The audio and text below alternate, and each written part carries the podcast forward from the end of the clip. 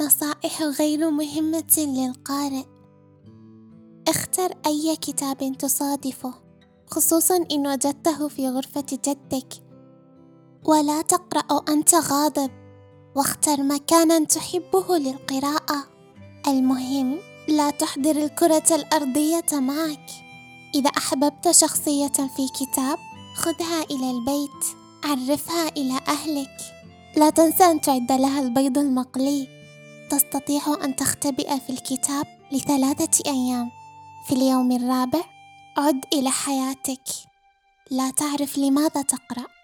لا تبطئ ولا تسرع. الكلمات تسحبك على سرعتها. ابحث عن رسام الغلاف. وتعرف إلى فنه. أعر كتابك حتى لو عرفت أنك ستفقده. وفي النهاية لا تستمع إلي. النهاية.